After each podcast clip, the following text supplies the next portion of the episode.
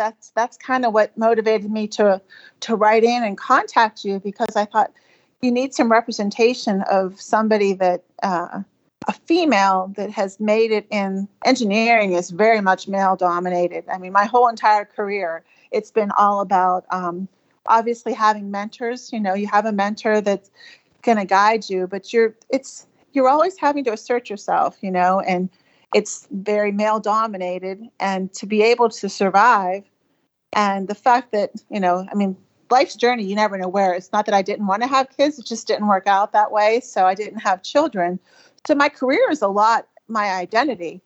And I think it's important that young girls that are thinking about where are they going to go to college and what are they going to do, and you know, you don't have to be uh, an accountant or a school teacher.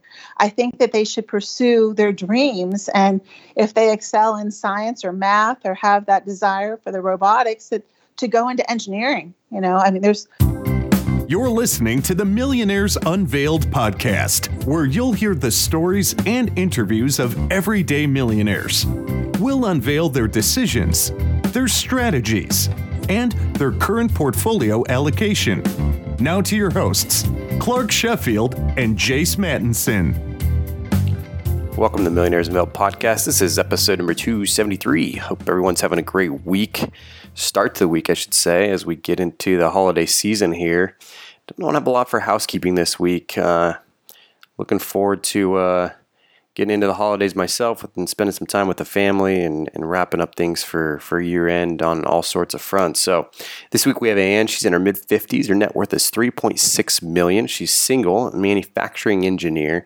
Has $350,000 in a primary residence. It's paid for. She recently paid off, and we get into discussion with her about that. She's about 153,000 in a 401k at her current employer and 3.1 in, in a rollover uh, split between some IRAs, regular brokerage, and, and some other accounts. About 12,000 in HSA and a little bit in cash. It's a great episode with with Anne. She wrote into us, really wanting to pr- provide some rep- representation to uh, kind of the the broader group as a single female. She said she know, anticipated to have kids and stuff, but that just never worked out. And so her career really became kind of a lot of her identity. And we get into the, the details of that and, and uh, how she's navigated that as a single lady. So great episode with Anne. Really appreciate her writing into us. And once again, we're always looking for great millionaire interviewees those with the unique stories. And last week we mentioned we've got uh, requests for some more blue collar ones. So hopefully we'll get some more uh, great guests coming up here in, in, the short term. We've got several in the pipeline, but always looking for more. Last week we had David, who's a music store owner, or I should say, he is a music store owner. He had a net worth of $2.8 million, uh, with about 1.6 of that in his business. He grew up in a little lower to middle class home, and he never learned how to handle money. And he always thought if he could afford the payments, he could buy it. Real interesting episode with David, and uh, appreciate uh, all those guests, especially as we kind of go into the year end here. It's been a, an incredible year, wrapping up uh, year five of the podcast. So we'll uh, have some more comments on that and uh, look forward to, to what's to come. And once again, if uh, if somebody's out there worth 300, we got episode 300 coming up here in not too long. So would love to have somebody uh, with, a, with a higher level of net worth than than maybe we normally see. Uh, we always learn something different, pick up some different nuggets, and and learn uh, in a different way. So, once again, appreciate uh, all the listeners out there. And without any further ado, let's get into the episode with Anne. Anne, do you want to just give us a little about your background and what you're up to now? Sure. I'm a, a single uh, engineer and I work in a manufacturing type environment, live in the uh, northeast section of the country, and pretty much uh, have worked my whole life. Awesome. And what is your net worth today? Three million six hundred thirty-seven thousand, roughly. And how is that broken up? I have a personal residence that I live in, and it's about three hundred fifty thousand a work 401k at about 153,000. And then I have a brokerage investment account where most of my uh, holdings are. It's three million one hundred and eleven thousand, an HSA at about twelve thousand, and then in a personal checking type savings account, uh, I could access about twenty two point two um, thousand dollars. Awesome. So let's dive into to that brokerage account a little bit because that's typically different than we usually see, right? We usually see a millionaires that have a large balance in their retirement accounts. You have a large brokerage account. How did that come to be? Well, I have had uh, several opportunities to advance. Some I chose, some I uh, had. A, I was let go from a few jobs. at One after 9/11, and another one um, after a 10-year uh, tenure. So I was able to roll over my 401k into the brokerage account so that I could have it under my own control. I have about 45% of the 3.1 in IRAs and about 30% in annuities, and then about uh, 10% is the brokerage, 10% is real estate, and 5% is the 401k. And then w- within that, what are they invested in? Stocks, mutual funds, index funds, bonds? Well, there's a, there's a mutual fund. It's actively managed. It's about 30%. And then the annuities, 30% roughly. And then the stocks, it's in excess of a million dollars. And about 50% of the stocks is technology and then real estate is about 10%.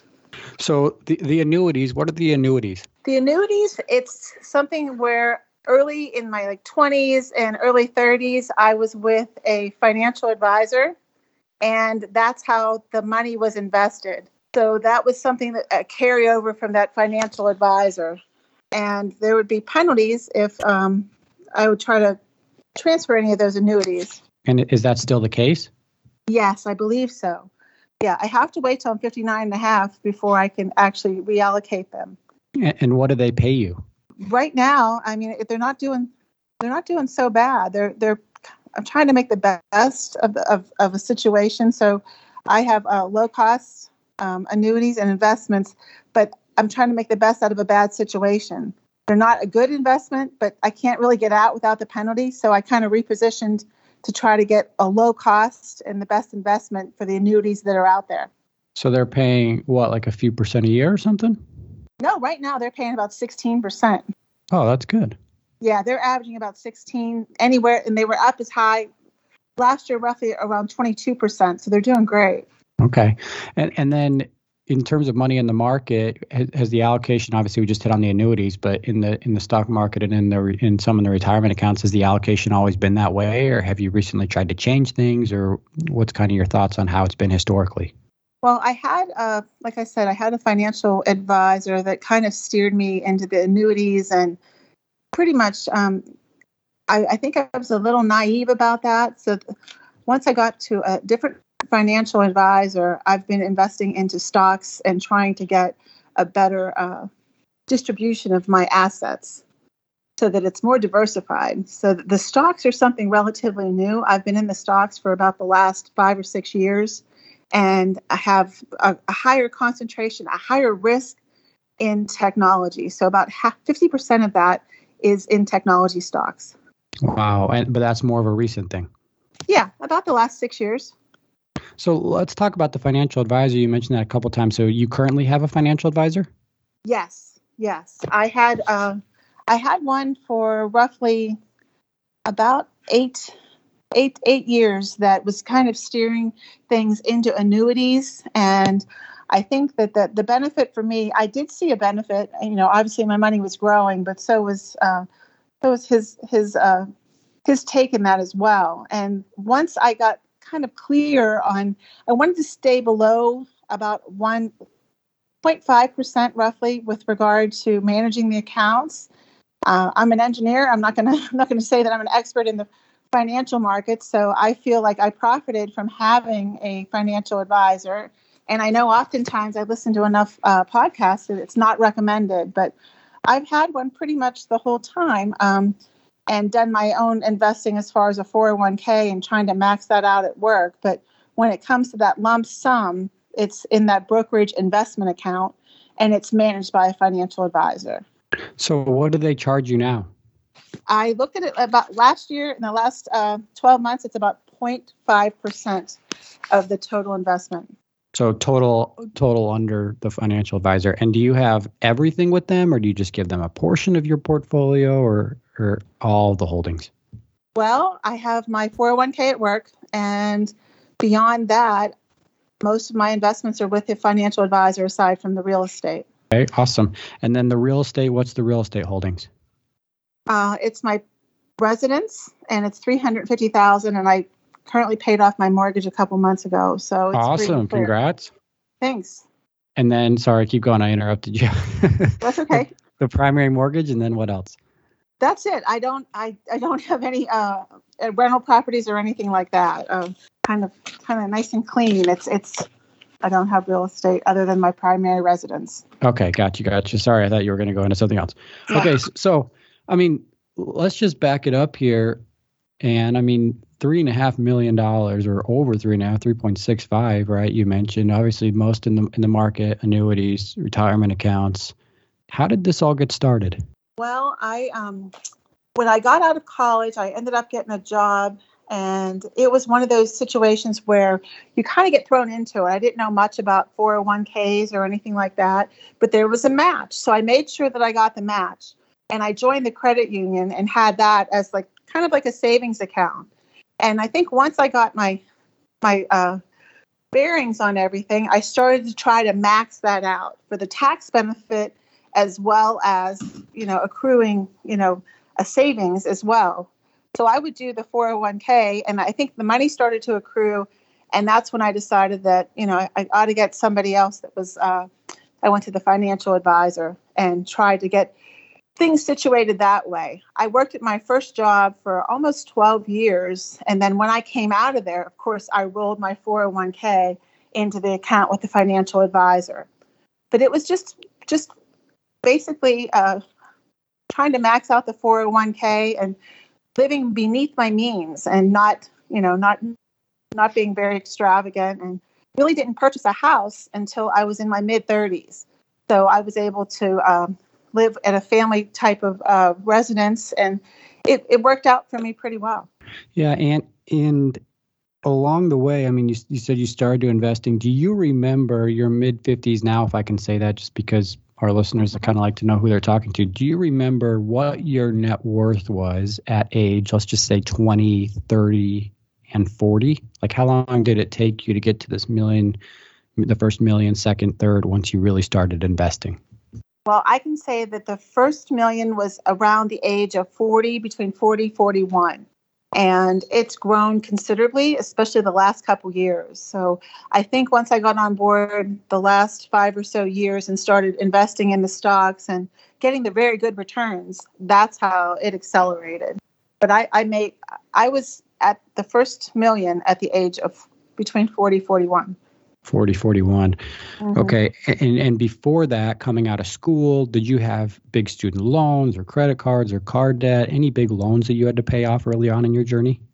So i when i went to college uh, most of my college was paid for by my parents. I had summer jobs and you know did books and things like that. Between my parents and my uh, my grandparents i was lucky and fortunate to have that uh, my father actually passed away when I was a junior in college, and there was some help with regard to um, loans there with regard to him passing. But I didn't come out of school with a bunch of debt. So when I went into my first job, I purchased a car. So the very first debt that I had was a car loan. And I think for the first roughly 10 or so years, I would get a new car every couple years, and that was my debt. But I didn't have a mortgage, like I said, until I was in my mid 30s. Yeah, sorry to hear about your dad. That's tough at that age, right?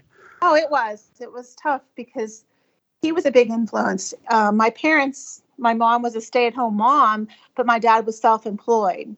So we didn't have the, the classical uh, you know health insurance he would he would pay for doctor's bills you know out of pocket things like that and he was self-employed and worked very hard you know so that was a lesson that i learned in the summers i would work with my dad and you know i would i had one of those little savings books where you know at the end of the summer he would give me 700 $800 and it would go right into the savings book and you had that. So it was kind of learned at a very young age that you save your money. It wasn't like you went out and squandered it. You know, it was it was more about saving for a rainy day. And um, I was about 15, and he said that you don't ever want to work this hard to earn a living. He says you want to go to college, which I was kind of on that track anyways. But I had considered being um, a different career and I chose this career path, I really excelled in science. You know, I was pretty good in math, but I loved the science end of things and I liked horticulture, but I knew that that wasn't going to pay that kind of income.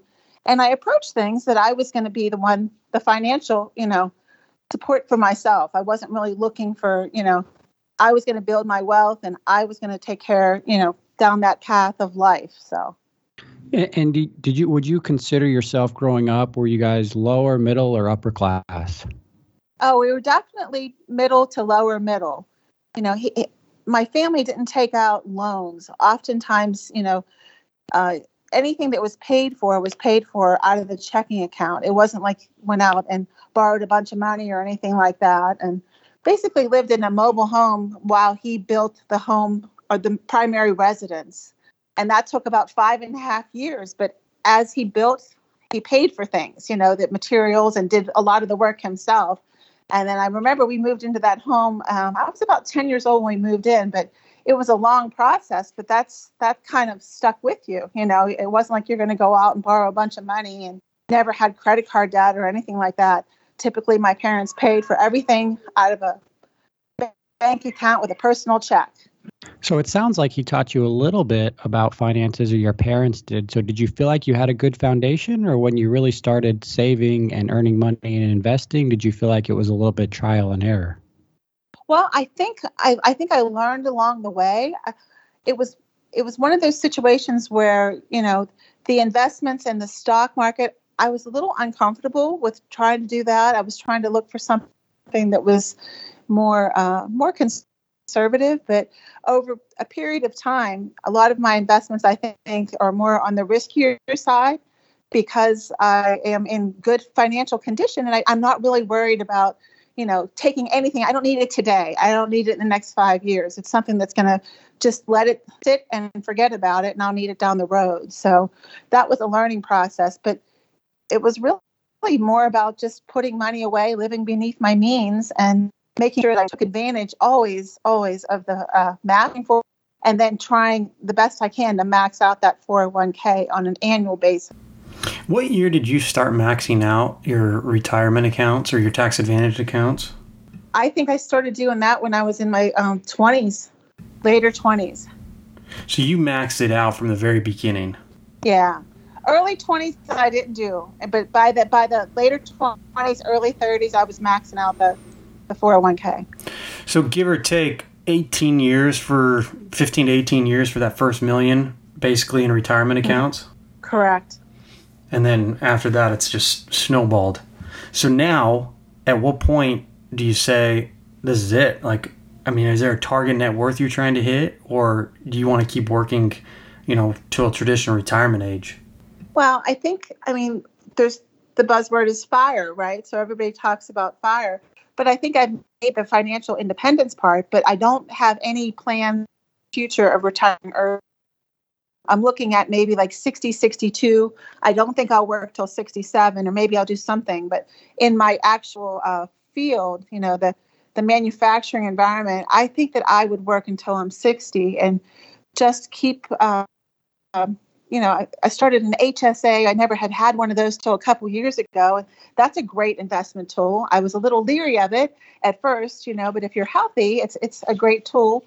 My company puts uh, money into the account, and I think that so far that's working out as well. I've accrued about twelve thousand dollars into that, so I'd like to continue with that uh, in addition to the 401k at my employer. When did you pay off the house?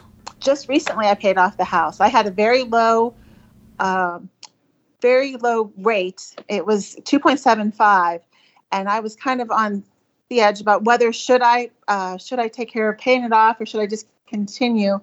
And uh, a couple months ago, I just decided to pay it off in full, and that has been it's been roughly 18 years took to pay that off. So. And you had a 30 year mortgage. I started with a 15. I refinanced a couple times. I never I never did the 30 year. I did the 15 and uh, refinanced, got the lower rate, and then paid it off in 18. And each time you refinanced, that was just to get a lower rate. It was to get the lower rate. Yes. Never pulled any equity out. No, no. So what made you decide to pull cash out of the bank and go and pay that off early? I was it was going to be uh, it would be completed next year in September, and I think what was going on with you know all the uncertainty in the markets and everything, I, I kind of convinced myself that it grows more in the investments than it would with that, that interest rate. But I guess it was just peace of mind. You know, it's it's a kind of a big milestone, and I had about a year left, and I just decided that, that I'd pull the money out and just pay it in full and own it free and clear. The only debt that I currently have is I have a like a six thousand dollar car loan with low interest rate as well, and um, that that's about it for debt. So I paid off one year early. Now you've got the car loan, low interest. Why not do the same thing with that one? I might do that. I don't know. it's, that's the only thing. I mean, just putting all my numbers together to talk to both of you, I, I, that's the debt that I have is the car loan. And have you always had car loans? Uh, sometimes I buy them outright, but right now I kind of have a vehicle that I drive in the summer, and then wintertime I have an all-wheel drive. So the um, the winter vehicle is pretty. It's paid off. It's paid in full, and then the summer one, and I buy used cars uh, for the first 12 or 13 years of my career, I would buy new cars and they would depreciate. And I mean, that's not the worst thing that I've ever done, but it didn't make sense, you know, once I got a little bit more mature. And I, I said, I'm not going to do that. So I buy used cars that are in good shape, low mileage, and then drive them for, you know, five, six, seven, eight years. When you're approaching that to buy a used car, are you looking for specific, you know, two or three years old with only 20, 30,000 miles, or what's kind of the approach to, to buying a used car for you? Well, I try to look at something that is low mileage and then a little bit flexible on how old it is. I wouldn't want anything older than four, but kind of in that two to four year range. And then definitely get something that's low miles and has been taken care of and purchase it. Uh, I have a pretty long commute to work and it's about 60 miles, which, you know, where I'm at in the Northeast, it's not that it's traffic, it's more miles. So I want to have something that's kind of economical and you know something that I'm going to be putting a lot of miles on over the course of a year. Probably put in excess of thirty thousand miles on a vehicle. So I kind of split it between the two, the one that I drive in the winter and then the the summer months. You know, across two vehicles. Interesting. And then you sell them is it a private party sale or do you trade that in as part of the buying the new one or what, what's kind of the approach there well i've donated i've actually donated a couple of, of my older hondas i've donated them but if if it's in pretty decent condition i would trade it in but it's often you know it's it's best just to to donate it and then you know take it off on your taxes you can donate to Clark. I think Clark might be in the uh, market for a Honda. He's a Honda guy, so yeah, he lives up there in the Northeast. you can't you can't really beat a Honda. It's not, it's never in the garage. You know, you, they're pretty reliable and they just go and go. Yeah, totally. So, as you've gone on this journey, you say you're probably not going to quote unquote retire early, but 60 to 62. Is there a target net worth that would just give you that 100% peace of mind or maybe you're already there? I think I'm I think I'm already there, you know. I don't I don't have any desire to like get to 10 million or anything like that. I want to be comfortable. I want to be able to, uh, you know, I guess enjoy life, you know, and to do that, part of that means to have the financial stability, but the other part is to have that mindset. And I still feel very, uh, very involved and, and very, uh, at my, at my employer, you know, so I'm still contributing and I'm still, my mind is still real sharp. And I, I think I just want to keep doing that. I, I enjoy the industry that I'm in, and it's it's been a it's been a good uh, it's treated me well, and I think part of it too is that I uh, I'm not in a hurry. You know, I think I'm kind of happy right where I am, and con- to continue doing what I'm doing. What are your expenses annually? I end up when I put the numbers together for the show, it's in that basically fifty-two to fifty-six thousand dollars a year, roughly. Yeah, I think that's about. Jace correct me if I'm wrong. I think that's about what we hear the most, 50 to 70 ish, but around 60 really is kind of the yeah. average. Yeah. And then yeah, what about? Year it's 52. You know, I mean, about 52,000, but it could go up as high as 56. I looked at the last five years. Okay, and then what about income? What's been your range of, of annual income?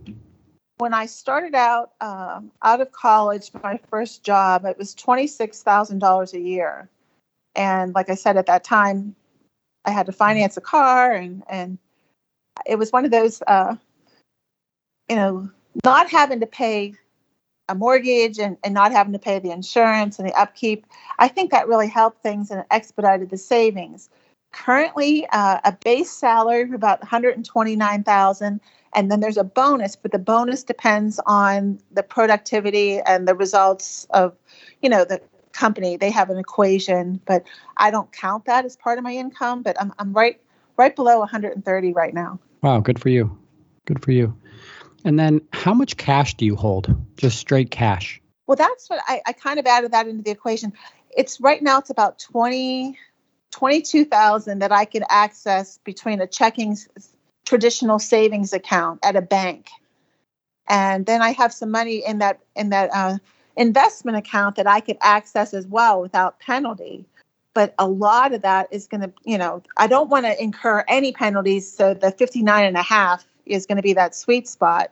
But if i had to access you know something came up roughly i could access about 250 300000 dollars of that investment without getting penalties. But then that would that would be about it. But I I like to keep you know somewhere in that range. Um, if things come up with the house or you know something needs done, you know it's it's easy to have that accessibility with a traditional bank account. Yeah, so you keep 20 or 30 in there. When that balance starts to grow and it hits 40, do you just put it back into the market? You just invest it? Do you save it? For a year and then invest it at the beginning of January, or how do you kind of manage that cash balance? Yeah, I kind of have more than I have had recently. I'm currently have a, and I think that's as a result of getting tax refunds or whatever, and and it'll end up. I'll use it. Maybe I'll redo the kitchen. I did some landscaping. Um, fireplace, put stone on a fireplace. So there's different things around the home that I kind of like to do and take it out of that little nest egg as opposed to tapping into the investment accounts. Take a lot of pride. Um, I live on a on a 400 acre state lake and it's beautiful. A kayak and a dock. So the outdoors is is I try to bring the outdoors indoors as far as the beauty and the serenity of that type of environment. So I'll end up doing something investing into my home with that that account, but it's kind of just growing over time. Yeah, yeah. So one thing, Anne, that you wanted to talk about in the intro as we were talking was just that women can do this too, right? And that we haven't, admittedly, had many single women on the show. So just wanted to give you. I, yeah, I listen to you guys every week, and I, I just think that's that's kind of what motivated me to to write in and contact you because I thought you need some representation of somebody that. Uh, a female that has made it in engineering is very much male dominated. I mean, my whole entire career, it's been all about um, obviously having mentors. You know, you have a mentor that's going to guide you, but you're it's you're always having to assert yourself. You know, and it's very male dominated, and to be able to survive, and the fact that you know, I mean, life's journey, you never know where. It's not that I didn't want to have kids; it just didn't work out that way. So I didn't have children so my career is a lot my identity. And I think it's important that young girls that are thinking about where are they going to go to college and what are they going to do and you know, you don't have to be an accountant or a school teacher. I think that they should pursue their dreams and if they excel in science or math or have that desire for the robotics that to go into engineering, you know. I mean there's right now there's a lot more uh, it's skewed. There's more females than males going to college currently, and they should really reach for the stars because they can do it. You know, it's you can you can really assert yourself and um, make a difference. You know, and I think that it's important that you know people out there that they can hear that. You know, that they understand that you know it. You don't have to settle. You don't have to. You know, don't have to be the traditional nurse or or school teacher to to excel and, and go into that uh, the sciences and the math oriented you know the computer science all those types of uh, robotics and everything. Yeah thanks for sharing. Did you feel because it's a male dominated field did you feel that your career was harder because of that? Did you feel you have to manage it more closely in order to get those opportunities? You have to prove yourself a lot i think you know um, the environment that I'm in, oftentimes, you know, you're the only female in the room, you're the only female at the table. And, you know, it's it's more about, you know, once they understand and it's it's also being assertive too. You know, I'm kind of like a no nonsense person and I speak my mind and I'm not timid and I'm very candid and straightforward. So it's you you kind of have to establish that. And there's you know i mean i don't golf you know i'm not i'm not a fanatic about sports so it's like you have to find something that you can talk to people about right? You know it's kind of interesting you know where, where the conversation goes. So because you've been so successful net worth of over three and a half million do people know whether employees or family members or friends do they know where you're at financially? I do not share it with anyone no not not even family members. It's it's bizarre but i don't know. It's something that um, I, I keep private and and and the other i guess you know the message that i'm going to have as well is that to make sure that if you are even people in their 40s they should have a will they should have an estate plan so that that money goes where you want it to go. You know i mean in my father's situation when he passed um, he had he had cancer and it was you know it was obvious that he was it was not a good prognosis but he didn't have a will when he passed away. And it was crazy that my my my mom had to go and uh, hire a lawyer. And it was one of these long drawn out things to get the family property that we had in the home.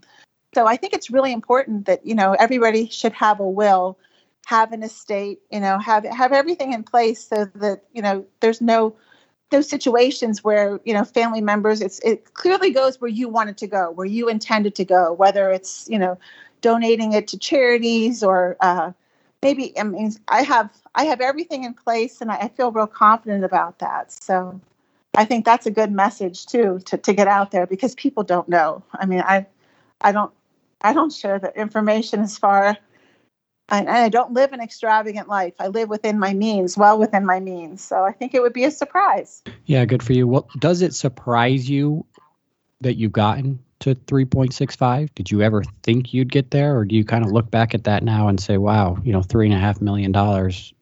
How'd this all happen?" Well, I think oftentimes, I mean, just in, in people's conversation, uh, when they talk about somebody that's wealthy, you'll hear they'll, they'll flippantly say well he's a millionaire or she's a millionaire you know? And that seems like that's like the bar is to be a millionaire. So to to triple that to be three and a half times that it was never my expectation to get there you know? It's it's kind of like slow and steady and it wasn't like a big goal to get to that number. And i know that i mean i think that i could live comfortably right now but i just i have a, a very good life and I'm very grateful for, for everything that I have. I'm very blessed. And I try um, try to give back to uh, the church and things like that. And definitely one of the things that I've done uh, is I ended up getting a yoga certificate. So I'm a yoga teacher and I try to to give back from that way because people people come into the, the yoga studio and they oftentimes i think that they're so saddled with troubles and whether it's financial or work or family or you know and you try to give them that sense of calm and that sense of ease. So that's something that i could share as well with people is is to i when i teach yoga i try to give that message you know to, to get them into their kind of like out of their heads de-stress and to have a sense of peace when they leave I want to back back up just a little bit on the on the career thing and maybe speak to you know high school girls or college. How do you go about thinking about a career in engineering, and what are steps and maybe advice that you would give them to to kind of go that route? I think what happens is a lot of um, a lot of people get to uh, maybe they're a freshman, they're a sophomore, they're starting to think about college and what they're going to do. And oftentimes they don't know what discipline they want to go into. And a lot of people go into maybe their first year of college and they kind of maybe take the easier route and not the challenge with the maths and the sciences. But oftentimes, I think that if they take a look at the opportunities and uh, even the, the grants and the scholarships that are out there for women to get into the sciences and, and the math oriented uh, fields that there's there's a lot of opportunity out there. And i think that if they explored that maybe as a sophomore or junior and steered into uh, something that's that's challenging as opposed to t- taking the you know enter into college and maybe not declare your major until you're a sophomore when I uh, went to college, we were able to look at the different engineering disciplines and we didn't have to actually declare which engineering field we wanted until the end of our freshman year. But when you went in, it was very heavy with uh, you had your chemistry and physics and calculus and a computer class. So it was very, very much uh, a lot. It was intimidating. And I remember as a freshman uh, in the freshman seminar, they said, look to your right and look to your left. One of those people aren't going to be there when you graduate. So it was that intimidation, you know, almost like they scared you. But I would encourage people, you know, get get into something that really you find your passion, you know, that you're excited about and pursue it. You know, whether that's chemical engineering, electrical engineering, and there's a lot of opportunities for civil and robotics, the material science fields. So, and just to finish up here with some rapid fire questions, what's the most expensive meal out that you've paid for? Well, um, I'm very fond of the Lost Kitchen in Freedom, Maine, and Erin French is getting a lot of publicity lately. Uh, she's on Discovery Plus. I have been there, and that is the most expensive meal, but it's the best uh, best experience ever. So that was in the neighborhood of about 360. I took my aunt there for her birthday, and it was it was every penny was well spent. Awesome. What's the most expensive car you've purchased? That was probably in the late 90s, and it was 32,000. And I think right around that 99, 98, 99, I got that got religion and said I'm not going to be buying uh, any more used cars. So I, any more, I'm not going to buy any more new cars. I started buying just used cars from that point on. So about thirty-two thousand. Okay, what uh, what's the most expensive trip you've taken or experience that you've paid for? Uh, I've I've done a couple trips, uh, international trips, and I would say a, a trip to Italy was probably about the most expensive, and that was in the neighborhood of six thousand. Okay.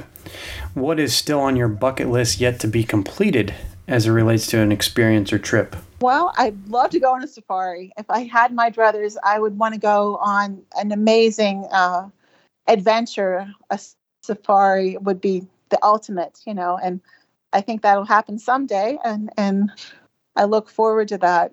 Just to look at the animals and admire them, uh, not to hunt or anything like that. yeah. Just to observe them. Okay. How much TV a week do you watch? Oh, I don't watch very much TV at all. Um, I, I do have a DVR. I'll DVR a few shows, but uh, I'd say on average, I might consume anywhere from five to six, five to seven hours maybe in a whole week. Okay. How many books a year do you read? Um, not really a book person. I have the long drive, so I, I do a lot of podcasts. I love the podcasts. Okay. When it's all said and done, what is the plan for your money as it relates to when you leave this or, when you pass? Are you giving it to charity, giving it to family? Have you thought through that yet? Do you have all that in place or not quite yet?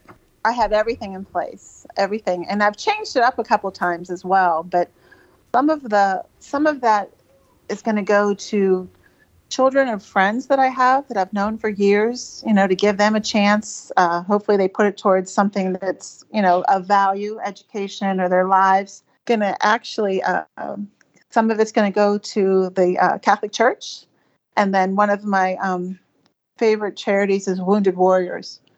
And uh, I was I was in a situation where um, a yoga class with a wounded warrior uh, representative, and he taught the class. And I was very motivated at that point, you know, to give back to to that organization and what they do for for uh, veterans and people that are in the hospital and hospitalized, and give them, you know, give them hope. And I think that's a really good organization. So, but I, I really believe in in keeping that up to date. You know, I have a situation where I could contact. Um, my lawyer and make adjustments and kind of tweak that and it's it's something that I think everybody should have in place so that your wealth and your hard earned, you know, all those efforts go to something that you wanted to, as opposed to somebody else deciding that for you.